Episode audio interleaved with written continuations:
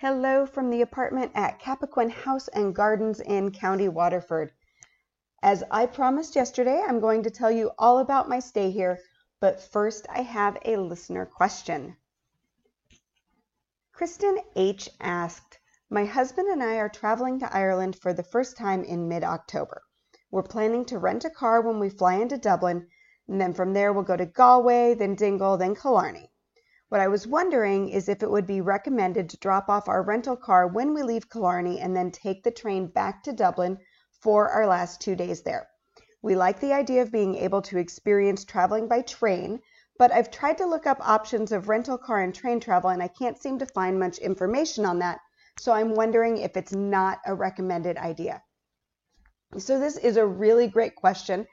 And when I did my article on transportation throughout Ireland, which I am going to link in the show notes, I did talk about mixing and matching uh, your transportation to really make your trip fit what you want. Now, a couple of things that you want to keep in mind when you're doing something like this. So, first of all, one way car rental is possible. The first thing you need to make sure of is that the company that you rent from has a location in the area where you want to leave the car. So in this case, that would be the Kerry Airport. There are fewer car rental companies at the Kerry Airport than there are in Dublin. So you would want to probably check the Kerry Airport, see who has a location there, and then kind of work backward from that as opposed to choosing your car rental based on pricing because the the rental company that has the best price may not be in the area that you want to leave the car if you're doing a one way rental.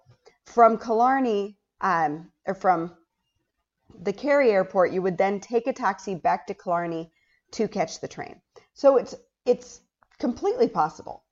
Definitely. Another thing you want to keep in mind with that is one-way car rentals cost a little bit more. And more importantly, there are some really great spots between Killarney and Dublin that you are going to miss by taking the train. Um, Cahir Castle, the Rock of Cashel, the Rock of Dunamace, those are three really incredible spots that I love.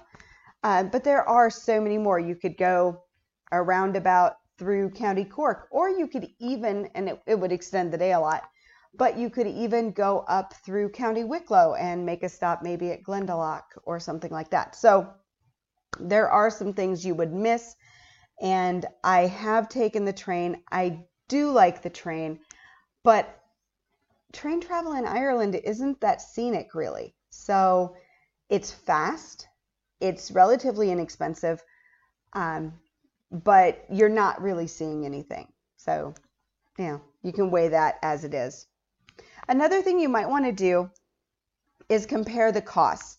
So, because one way car rental is a bit more expensive, you might find it is maybe a wash if you take off that extra day of car rental, but then you add on the price of the one way rental and then the two train tickets and then the taxi.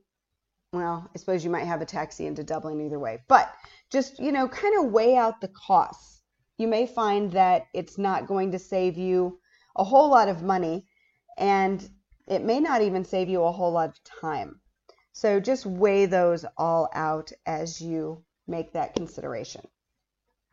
All right, now let me tell you about Cappoquin House and Gardens. So this is a, where I'm staying is an apartment.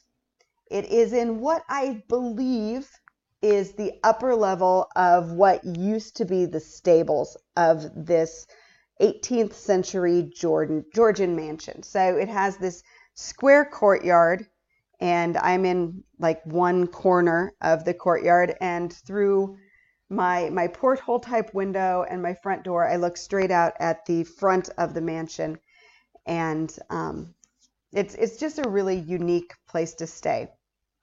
So the gardens here are open to the public but they're overshadowed by the gardens at Lismore Castle, which are very extensive, very well groomed.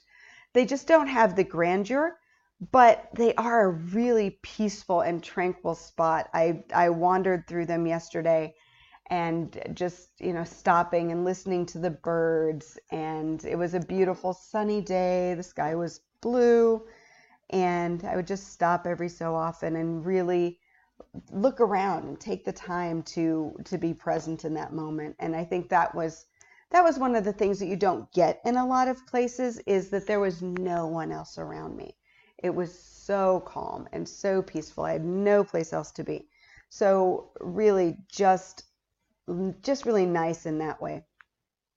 So the pathways are mostly mown. There are a few rocky pathways, but they're mostly just mown, so you can follow them.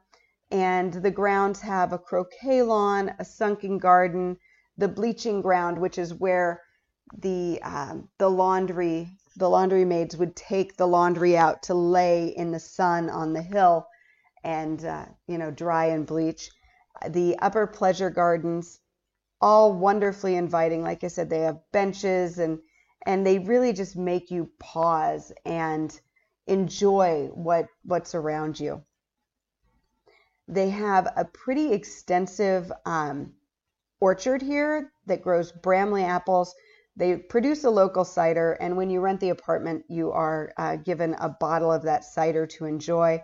And then the walls the stone walls of the walled garden, and unfortunately, the walled garden is not open to visitors, but the stone walls of the walled garden have trained pear trees on them.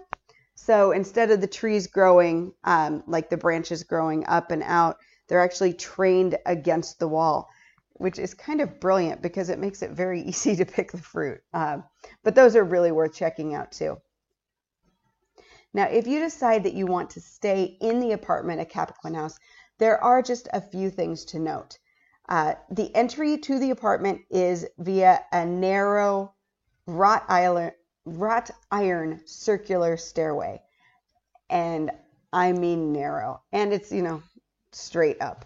So you only want to bring up what you need and you want it packed in a small suitcase. I brought up two carry on size suitcases, and one of them almost felt too big to come up those stairs. So you know, only only like kind of downsize for your stay here, right?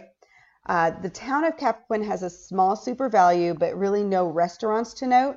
So I had no problem picking up uh, like charcuterie meats and cheeses, some yogurts, some fruit, some uh, some pastries, things like that. But if you if you want anything extravagant, or you're looking for fine dining, you're be you're going to be going to Lismore or Dungarvan for that. Um, the apartment is actually quite spacious. It has everything you need to be comfortable. The kitchen has all your necessities if you want to cook. So really, I I have no I have no problem saying this is a great place to stay. But you do need to remember you're in a period building. You will have heat, but no AC, which usually isn't an issue. Um, I just happened to come during the hottest time of the year, um, obscenely hot time of the year, very very unusual. But anyway, it's it's very spacious, very comfortable, and I would highly recommend it. Definitely for a couple who is looking to get away, go someplace where where they can just kind of relax. Maybe you want to go out and do a little bit of touring, but not a lot. Um, but just a really peaceful, quiet spot to get away. If you are a family of three, I would say no more than three. The apartment's not set up for for any more than really uh, two people, two adults, and a smallish child. Um, definitely not small children. That that wrought iron staircase is just not child friendly. So I would say um, probably not a child under five. So um, if you want to see some pictures, I'm going to pop them over into the show notes. You can also check out my Instagram at Ireland Family Vacations. I shared a load of pictures yesterday for that, and they were mainly in the stories. So be sure to go to my page and click IFV 2023, and you can see all the stories from my time in Ireland so far. Now, don't forget, if you're listening, I would love to answer your questions on the podcast.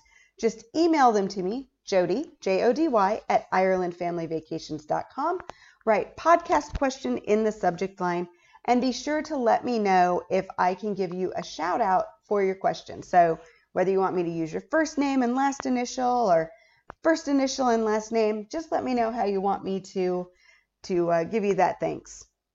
So, again, thank you for listening. I hope you are enjoying my Live from Ireland series. And until tomorrow, fóill.